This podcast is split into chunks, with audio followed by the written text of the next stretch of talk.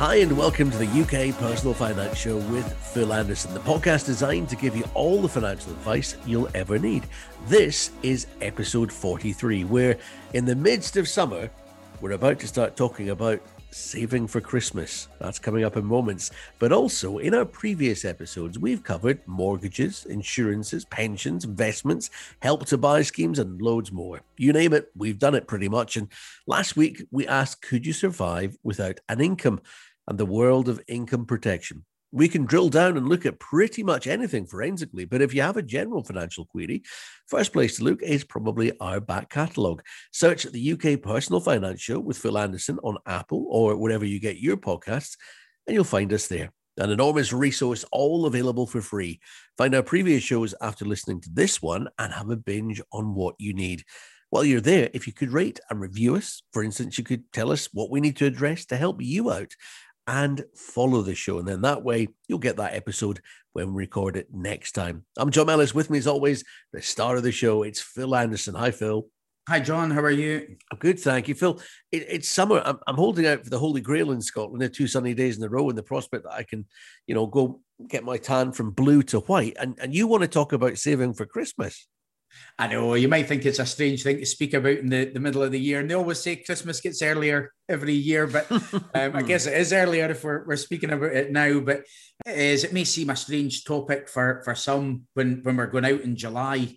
But I, I don't know, I just thought it was a good time to, to speak about it, try and get as prepared as, as we can. To be honest, we maybe should have done this one a few months back, yeah. But still a, a good time to, to speak about things and, and try and get people prepared for, for Christmas time. Yeah, I, I suppose you, you do see the ads, and it literally just after Christmas, talking about saving up for the following year. Why looking at this in the in the summertime, though? I, I don't know. Like, as I say, Christmas tends to come round sort of earlier every year. I, I know some people that start planning almost like in the January sales. They start saying, right, I'll start getting presents for, for next year. I mean, I, I don't know. Maybe that's just too organised. For, for me, I wouldn't want to do, I mean, I can see why people would want to try and get a discount on goods and, and buy things when they, they feel they're a wee bit cheaper, but fashions change, the, the trendiest toys change. So I know for me, I always tend to leave it more till the last minute, but this year I'm hoping to be a little bit more organized. So I, I think it's it's a good time to start planning for Christmas, and the, the earlier you start to save, the better you can plan for it. If you leave things until the last minute, it's easy to become overwhelmed. Christmas should be a time to relax and unwind with your family, and it shouldn't be a time for being stressed and, and having money worries. I'll tell you, uh, you know, just before the end of today's podcast, Phil, just before the end of today's, I will tell you the money-saving tip that a member of the, the Aberdonian end of my family once gave me about Christmas. And I don't know if you've heard it before, but I'll tell you before the end of the show, and it will save you money. It's just, I think you've got to have a brass neck to go and do it. Anyway, uh, I have heard of before, and I mentioned that a moment ago, the ads which come on usually just after Christmas, talking about having a, a great time next festive season. And I think those ads are, are, are sort of plugging Christmas savings clubs. Tell me a little bit about um, the pros and cons of them, Phil. Yeah, I mean, Christmas savings clubs in, in the past have always been fairly popular. I mean, you, they were offered by, some employers would offer them, certain community groups, clubs. You'll find that local retailers, sometimes national retailers would, would do it. And then you actually have Christmas club companies. So that that's another one. Probably the highest profile Christmas club was the hamper firm Farepak. They famously went bust. I think it was in two thousand six. Mm. So it was quite a, a while ago, but I, I even remember from, from back around about that time, it made the, the kind of national news. I think there was about one hundred thousand people lost money because they went down the pan. Customers lost on average four hundred pounds each. So that's a, a fair amount of money that, that disappeared. Some people lost as much as two thousand pounds. So it, it was quite an expensive thing. And one of the big things highlighted with the Farepak collapse was the, the lack of protection for the consumer. If you save in a bank account, you're protected by the what's called the Financial Services Compensation Scheme. So if you're investing in a savings account with a bank or building society, you've got that level of protection there, whereas you don't have that with the, the Christmas clubs. They're not authorised and regulated by the Financial Conduct Authority either. So again, another thing there is if, if you had any complaint, you've no kind of form of redress at, at all. Whereas, again, with the banks and building societies, if you had a problem with any of them, you've got the, the Financial Ombudsman Scheme. I, I was having a look, some, some of the advantages of the Christmas clubs. One, one thing I would say is that there's no temptation to dip into your savings, because usually your, your money's away for, for quite a number of months until Christmas comes around. You, you tend to find it's locked away. You'll, you'll start saving usually in the January, and uh, maybe for, for about ten months or so. And then come October, November, you get that money back to, to spend. Now, one of the disadvantages is that sometimes you've got to, you're tied to that certain retailer, if it if it's through that, or maybe certain clubs. Another advantage is some, some retailers will maybe offer you a discount if you were to join their club. So that could be a, an advantage, but there's also the disadvantages as well. And I mean, I, I'm saying there, you don't have an advantage is no temptation to dip into your savings, but that can also be a disadvantage. The money's not accessible. So if an emergency came up, you, you don't have access to that. Another thing with the Christmas clubs is you don't generally tend to get any interest on your savings. So unlike a bank or building society where you, you should get some sort of interest paid, the, the Christmas clubs don't have that.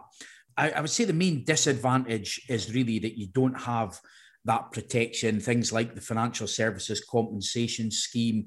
There, there is a, a sort of voluntary, or, or two of the Christmas savings clubs are, are members of what's called the, the Christmas Prepayment Association.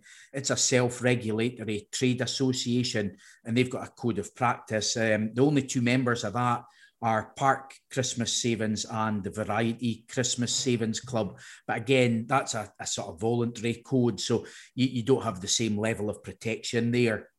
So there, there's a lot to think about if you are looking at using some of these Christmas clubs for, for saving.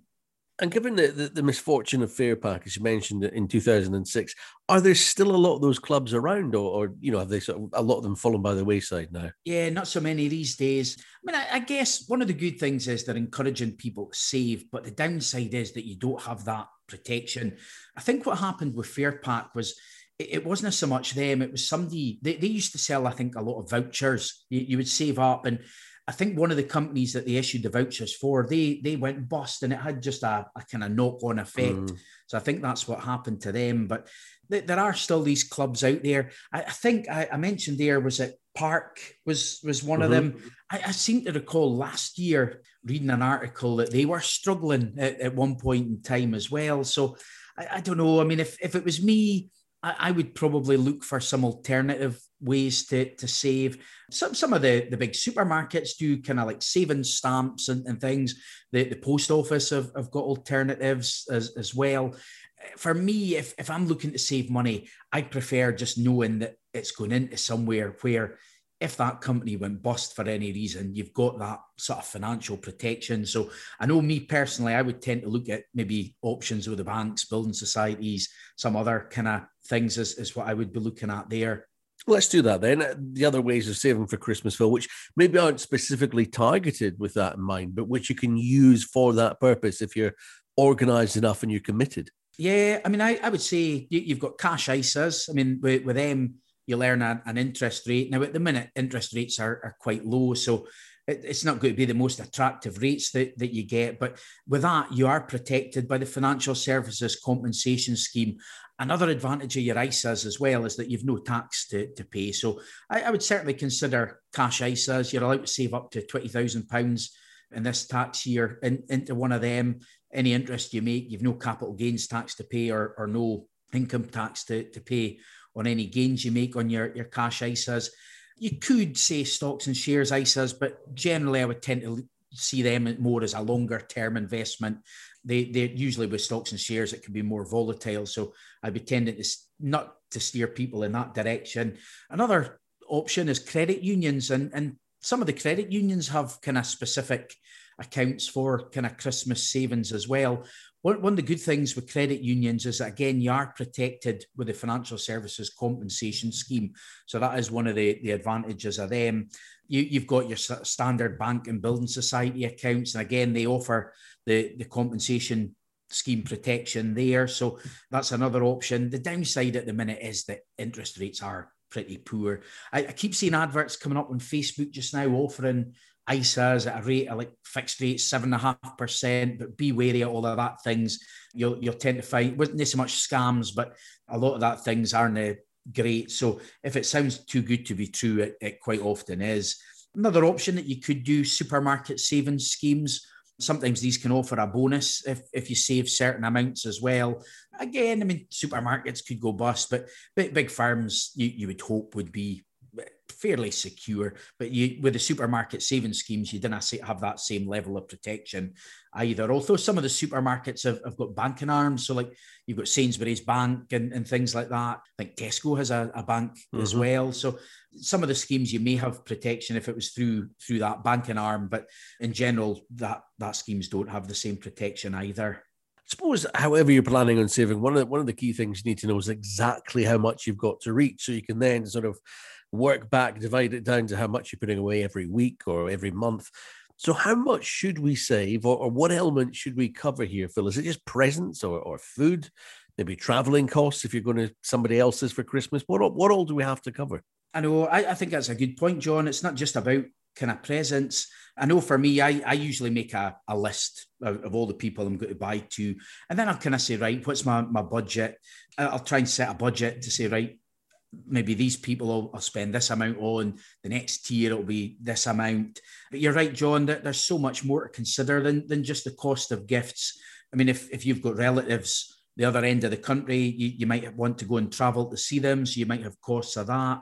So it, it's important to budget for all that type of thing mm. as well. I mean, you, you tend to find, unfortunately, every January when the, the credit card statements go out, sadly, the, the Christmas spending seems to to get more and more each year for, for many people. And by planning now and taking action, it's trying to avoid the stresses that that brings in January, is it? Because I, I see it, especially at my work, every year, people come in, in in January and they're like, right, can we look at remortgaging? How am I going to pay off these credit card debts? And I mean, the credit card debts, the interest rates are, are really high. So if you can save throughout the year to avoid that, You, you definitely want to, to be doing it. And I don't know, the more you save now, the better position you're in to take advantage of any good offers that come along as well.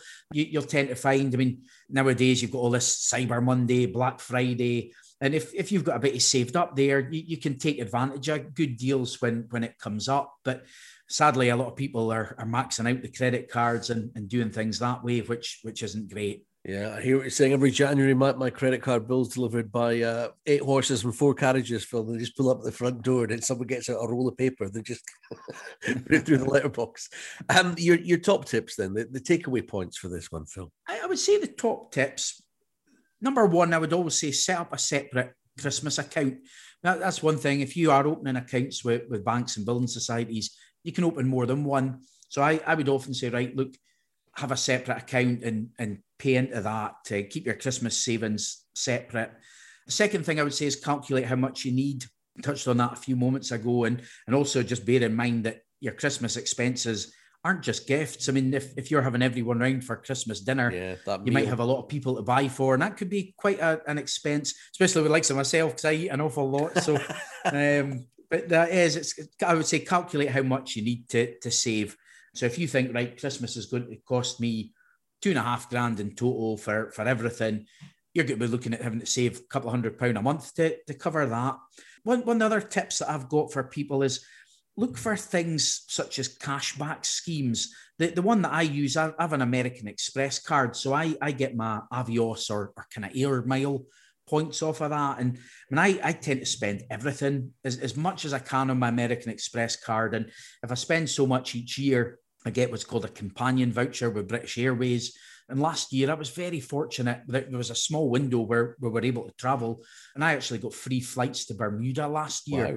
Saved all my points for a, a couple of years, used my companion voucher. And it, it was great. We had to pay for the hotel when we were there and, and things to spend. But it came at a right welcome time. And we were mm-hmm. so lucky. We just got that kind of window last year where we managed to get away. Whether we'll get away this year, I mean, the holidays have started again, but for how long for, we'll, we'll need to just wait and see. Another couple of tips I've got, I would say review your current spending. A good episode to go back to, um, podcast number twenty-seven. That was saving money for a holiday. There's some really good tips there just for saving in general. Yeah. That, that was one. So although that was geared to saving for holidays, there's probably quite a lot in that podcast that's relevant for saving for, for Christmas as well. And then the, the last thing I would say at this point is make saving money automatic. See it almost as an expense going out on, on your kind of, when your money comes in, budget for that almost as an expense, pay the money into that account and then try to, to forget about it. That, that would be the other tip as well. All good stuff. Uh, it's it's discipline as much as anything else, isn't it, Phil? I mean, we, we all get a certain amount coming in, and I know times are tight, but you always say, well, if you want it enough, you'll find a I way. Know, and, and if most not, people, you know. I, I know a lot of people, whatever they have coming in, they tend to spend it or, or more. And it's easy done. It, it It's easy for me to sit here and say, look, save. But it does. It's about trying to make your life like less stress at a later point. That that's the main advantages of saving now. And I, I know what it's like myself. I've I've had big credit card bills in the past, and when you've got that hanging over you, it's not a nice feeling. So by trying to save, take away the, the pain and that sort of anguish and anxiety, worry that you, you would have should you have the, the debts at that point. Uh, each week, so far as we've covered various topics, Phil's given us a look back over his own life story and how it's been affected by the subjects we've been discussing. So, Phil, today we're talking about saving for Christmas. What have you got on that? Like I said earlier, I'm usually like a last-minute shopping man. Uh, many a Christmas Eve I've spent kind of in town looking for the last-minute gifts, um, and it can be quite stressful. The shops are usually heaving at that point, really busy, and it's neither best, or I certainly didn't find it the, the best experience, because I'm not really a man that likes shopping. I tend to try and do a wee bit more online these days and try to be a wee bit more organised. Um, this year I've been planning early. I've got a separate account set up, and in that I save for my holidays, and I also have it for my Christmas money as well. I've got six boys, so Christmas can be quite an expensive time for me. So I, I can vouch for, for planning early, because, I mean, this year I've got quite a bit saved in that account already for, for holidays and for, for Christmas money. So that's myself. But, but what was your story that you were, were going to mention, John? Oh, yeah. Oh, yeah. So this this uh, filtered back to me from a member of my extended family, my wife's side, I should say. It, it was it was something that just happened every year as a matter of course. And it was it was shown, uh, you know, down through the families, and it was a way of uh, getting a few quid back at Christmas. Was whatever you got given, always put the receipt in with the present, you know, in case someone doesn't like it. So they would go back on Boxing Day when the sale started, and they put the stuff back, you know, they, they, they get get their money back because it would be reduced. Then they go and buy it straight off the peg again, and they, they put it through the till. So they would come home with exactly what they received for Christmas, and about forty quid extra oh, they got back on savings. I mean, I personally would be seen dead near the shops yeah. on Boxing Day, but you know, if you're if you're wanting that forty quid, you know, could be a could be a meal, could be a night out, could be anything. But uh, that oh, was yeah. that was that was their tip. Uh, we always do this bit as well, Phil. You find inspiration through various folk that you admire, and you do love a quote. Have you got one that fits our subject matter for the episode on saving for Christmas? I do. The, the quote this week is from Dave Ramsey. Christmas is not an emergency. It doesn't sneak up on you. Lack of planning is not an excuse to use credit cards. Mm-hmm. Now, Phil is really keen on trying to help you with your financial queries. If you want to email a question to us, please do. And as always, we can ask them anonymously if you prefer us to. Let's get on to this week's contact details coming up, and I'll give it to you after these. Our first question is from Nicola in Sterling, uh, and she asks, I'm looking to buy somewhere with my partner. Up until now, I've only ever rented, but he's got his own place to sell first. Should we go for a joint mortgage or one in either of our names, but with both of us contributing? What I would say here is it might depend on whether you can get a mortgage in your own name or not. Lenders will have criteria um, that you would have to meet before they'll lend to you. But what I would say, because the usual answer from me, I'm often saying to folk, go and speak to a whole market mortgage broker, but it, it really depends on all the, the ins and outs of your circumstances. Maybe doable, maybe not. But if you sit down with a whole market mortgage broker, they'll be able to work everything out, go through some of the pros, some of the cons. So that, that's what I would say in, in that situation. Okay, I, I wondered about the fact that because she'd only ever rented, Phil, if she might be able to get help to buy or, or something of that nature, yeah, if it's her that, first that's home. It. It, for first-time buyers, yeah. You got the advantage of some of that low-cost housing schemes. Earlier in the year, we had the first home fund. Unfortunately, the funds for that ran out within just a week. Really quick, don't they? Yeah, nuts. And so it used to be like some lenders used to offer slightly better deals to first-time buyers, but that tends not really to be the, the case just now.